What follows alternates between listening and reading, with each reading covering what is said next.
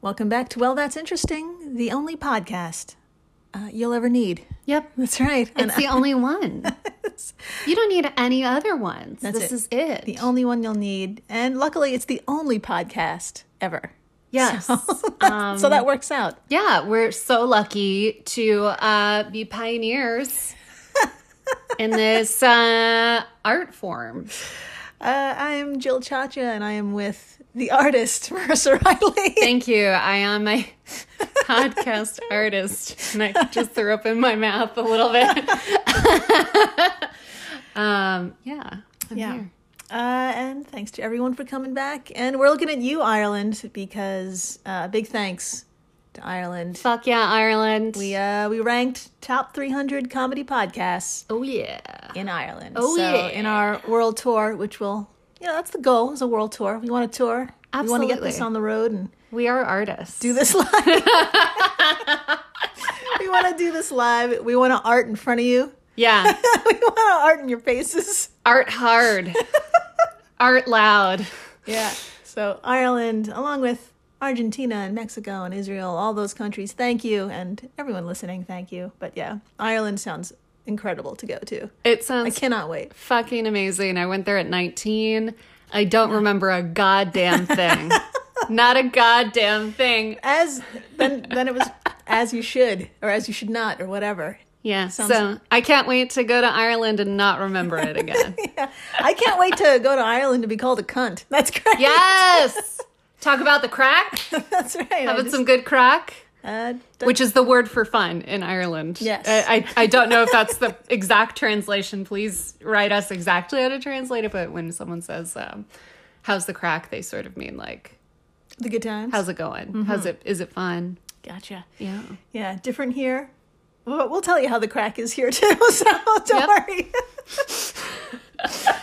uh, speaking of crack, Yeah. yeah, Why don't you- Great transition. Best transition ever. that's the, that's the art part.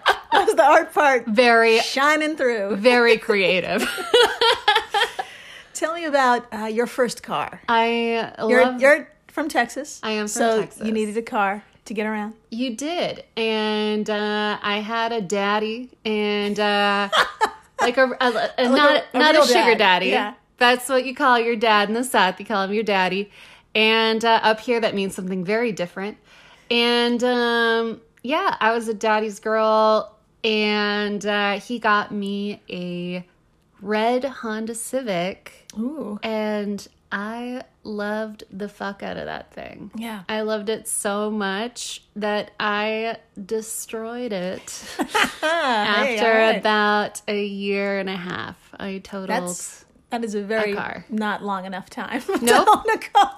Nope. Ah, wow. Yeah. All right. So I I messed up, but technically it wasn't my fault. Uh, for legal reasons, I will not elaborate on. There you go. Um, but I did love that car, two door, um, Good times. amazing, good times of driving crack. around. Uh, yeah, lots of crack, lots of skipping school. Yeah. How old were you? That's, I'm sorry. Did you say how old you were? Oh, 16. 16. Okay. So that makes sense. Yeah, Yeah, totally. and then I totaled it at 18. Mm-hmm. So It's a good timeline. good timeline Good timeline. Good times. good times Excuse me. best car ever if you if you're looking for a reasonably priced car for a unreasonable teenager um, uh, highly recommend a honda civic Honda is not a sponsor, but email us, Honda, at well, that's interesting pod. you should i a very safe car i definitely totaled the car but i was 100% okay so that's pretty awesome Fantastic. yeah Fantastic. Uh, today's episode, 026, uh, we're going to talk about Robert Williams, the Ah. first man, oh, excuse me, the first human killed by a robot. Holy shit. And I brought up the car situation because it revolves around cars, and I'm proud to say the first human killed by a robot was an American. i mean that seems about right Yeah. We are pioneers uh, Yeah. in all things stupid. I think we were the first country to fry an Oreo. I wonder. I'll have to look that up. Look it up. Yeah. Absolutely. Yeah. Okay. So, should we begin episode 026? Fuck yeah. All right. Uh, let's head over to Motor City. And we're talking about the city of Detroit in the state of Michigan. Uh, of course, it got the nickname Motor City because for a time in the early 20th century, it was the global center of the automotive industry. Fuck yeah. And it was also the hometown of Henry Ford and Ransom Olds, who was the inventor of the basic assembly line. Uh, here they set up shop and used Detroit's location between the East Coast and Chicago to their advantage. Nice. Quote, once the motor industry began to flourish with multiple auto companies, specialists moved to the area from other cities, strengthening Detroit's businesses and weakening rival cities at the same time. End quote. And that's from theculturetrip.com. Uh, from the 20s, 30s, 40s, up until the late 1970s, Detroit's workforce was literally generations of men and women working for the Ford Motor Company, whose headquarters is located in Dearborn, Michigan. And it's a suburb of Detroit. Uh, and just west of Dearborn is Dearborn Heights, and this was the home of Robert Williams. Here we go. There you go. Uh, in 1979, Robert was a young 25 year old man who, at the time, probably felt lucky to be one of the remaining employees at the Ford Motor Company's Flat Rock casting plant. Ooh. Um, the motor heyday was definitely coming to an end, and although Robert was young, uh, he was a father with three kids to support. That's right. People had kids Very young. very young. Yeah. That's all I have to add on that. I I I mean, I'm in my early 30s um and I still feel like I'm way too young yes. to have kids. Yeah, same. Agreed. And I'm I'm guessing he was probably like 22 with three kids. Uh, yeah, if I remember, his the oldest I think was eight, eight years old. God. Yeah. Oh. So when January 25th, 1979 rolled around, it was as any other cold winter day in Michigan, and Robert showed up to the plant and took his place on the factory floor like he'd done so many other times before. But after the break, we're gonna find out why this day was to make some morbid history. Stay tuned, stay tuned. And we're back. We are so back. We're so back. And during the commercial break, Marissa cut some pills. So that still goes along with our whole crack theme. That was- Yes. was- I did not expect. I I have to clarify. I'm not just like cutting like some oxy I scored or something. Which if you're going through that, it's okay. There are resources. But uh, I did. I got a special pill cutter because I have to cut my anti-anxiety pills in half now. And uh, as someone with anxiety. Putting a knife through a pill is really stressful. Yeah. So I had to buy this little tiny contraption that cuts it. It's like a little guillotine for your pill. But what do you know? I try it and it's a piece of crap. it's a fuck you, Amazon. so it's you have anxiety about the thing working correctly now. Yeah. And now I have anxiety about how d- do I get another one? Do I just keep dealing with the big scary knife? This what is a world. Yeah, this is your life. This is my life. So, Uh. anyways, end of story. well, well, uh, keep us, you know, keep us updated on your pill adventure. I will. I would love to. Excellent. Uh, okay, so where were we? Uh, Robert is at the factory. Right. Yes. takes its place onto the factory floor. Now, I'd like to show you a picture of the Flat Rock casting plant. And would you be so kind to give us some details about just like the way it looks and the size of this damn thing? Absolutely. All right, here is a photo. This is a, a very big plant. I'm having a hard time like conceptualizing what I'm looking at. Okay, so it's an old photo and it just looks like the biggest factory in the world. It looks like the size of like like a football field or 2 And um since it's a factory, it's got all of the I don't know what to call it, the chimneys Like the stacks. the stacks that's what we call Mm-hmm. it the stacks the tubing and whatnot is coming out of one side looks like there's a big parking lot over here Yeah, so right at the upper right hand corner, that's the parking lot. Look how small the cars are compared to the factory. it's it's this thing is huge Yeah. this thing is gigantic and is this another parking lot that i'm looking at It looks like maybe the electrical grid part of it. i see you know, it's like the power supply, Yeah. which looks like, yeah, the size of a parking lot. Wh- which is gigantic. The fact that they need like another parking lot just for the electrical supply. Yeah. Ridiculous. And th- it's just giant. It is, it is absolutely enormous. It took uh, three years to build. Uh, it takes up 3 million square feet, over 400 acres. Holy shit. Yeah, at full capacity, there's around 3,500 employees. Um, and in 1979, they focused on producing V8 engines and casting parts. And by casting is like just what you think it is. Um, quote, manufacturing, a manufacturing process in which a liquid material is usually poured into a mold and then allowed to solidify, end quote. So we're Makes casting. sense. Yeah, casting. And that's from Wiki. Uh, now, last I checked, cars have a shit ton of parts, so you need a lot of Hmm. storage once they're all made.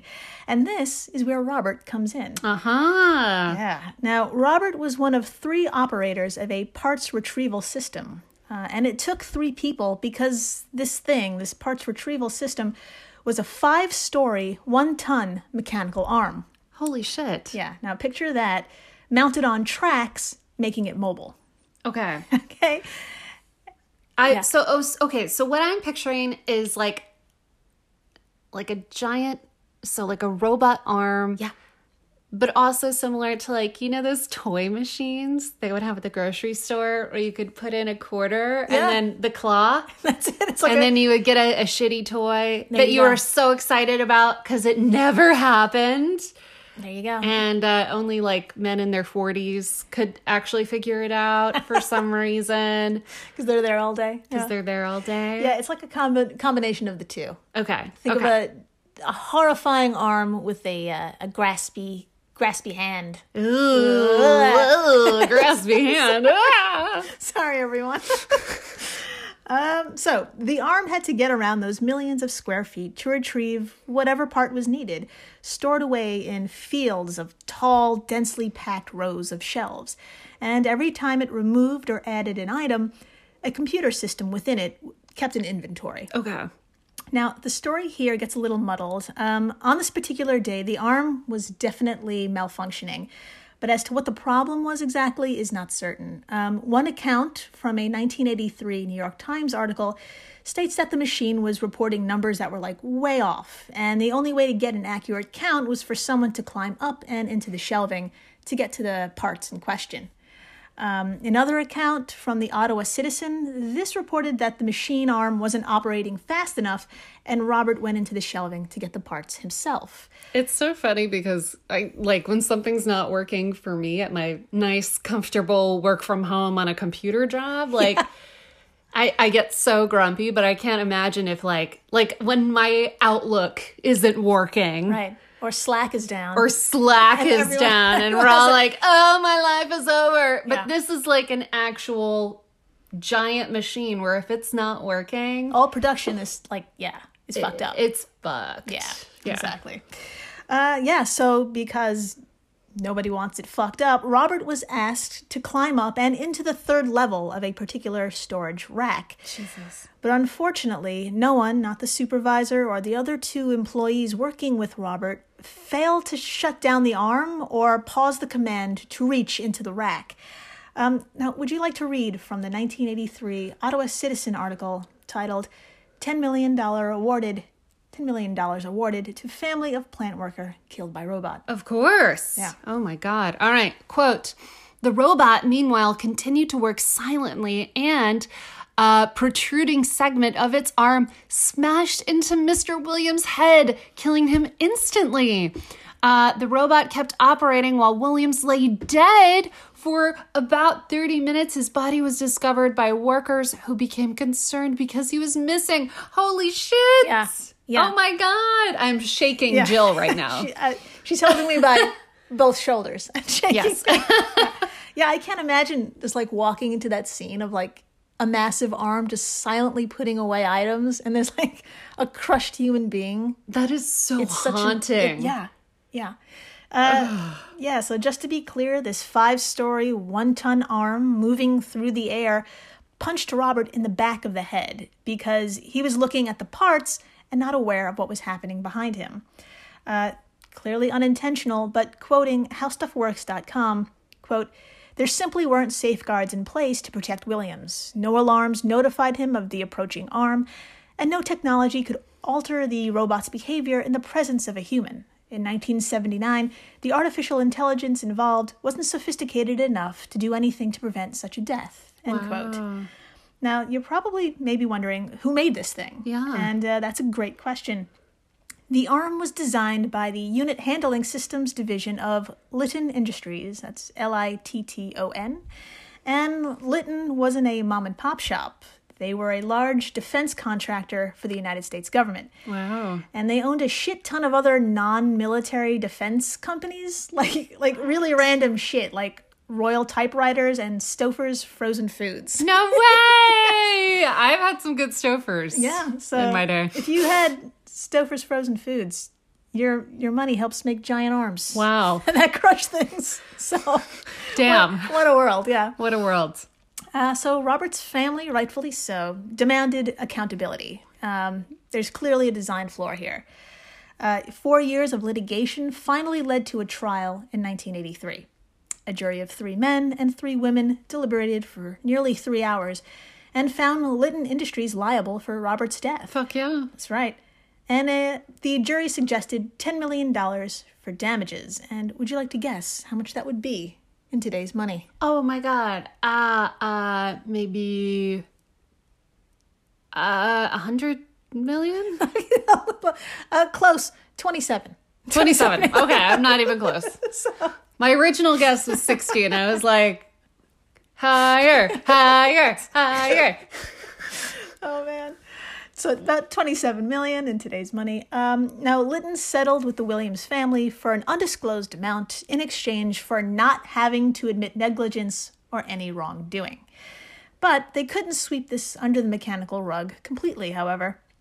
Once word got out about the nature of Robert's passing, it even gained the attention of Guinness Book of World Records, who knighted Robert Williams the title of first human killed by a robot. Wow. Yeah. And if you think that's bonkers, well, just two years later, around the world, it happened again. Oh no. Yeah. In 1981, Kenji Urata was a maintenance worker at the plant for Kawasaki in Japan. Uh, a robot was malfunctioning, and to get to it, he decided to jump over a safety barrier rather than open it. Oh no. Yeah, and that was his fatal mistake because if he opened it, it would have automatically shut down robot operations. Oh, so Got it. when he approached the robot and began to repair it while it was still powered. Well, would you like to read what happened next? Of course. Oh my God. All right. Quote It pinned him against an adjacent machine. Holy shit. And either crushed him or stabbed him in the back. Other workers in the family, or in the, not in the family, other workers in the factory were unable to stop the machine as they were unfamiliar with the operation. Uh, end quote from Kenji's wiki page. There you go. A robot literally stabbed him in the back. Yeah, poss- yeah, Wow. There's- Possibly. possibly yes. Oh my God. And the coworkers are just watching. 'cause they Watching. can't- There's nothing you can do. yeah. So Wow. now, to our friends out there who make robots, we really feel for you, because when one one design flaw meets one human making a mistake, the consequences may end up in the Guinness World Record. And that's our story for today. I wonder, this makes me wonder about other, like, has Siri killed anyone on accident? Ah. Or I didn't someone die playing Pokemon Go? That's happened. Yeah. That's definitely That's happened. happened. People have gotten hurt uh, Like, just from not paying attention. Yeah. yeah. I wonder, like, how many deaths iPhone is accountable for. We could definitely look that up. That, Yeah. that could be something we do. it's got to after be a this. lot. Yeah. What a morbid topic to bring up as as we like stare into an iPhone right now. and, and yeah, into screens. Ooh, just something to consider. Something to think about. yeah. And uh, please keep continuing to subscribe and rate and tell your friends about this podcast. Do it. Thank you, Ireland. Thank you, everyone around the world. Thank you, everyone. Y'all are the best. We have the best listeners. The absolute best because they're so interesting. They're so fucking interesting. Bye, guys. Bye.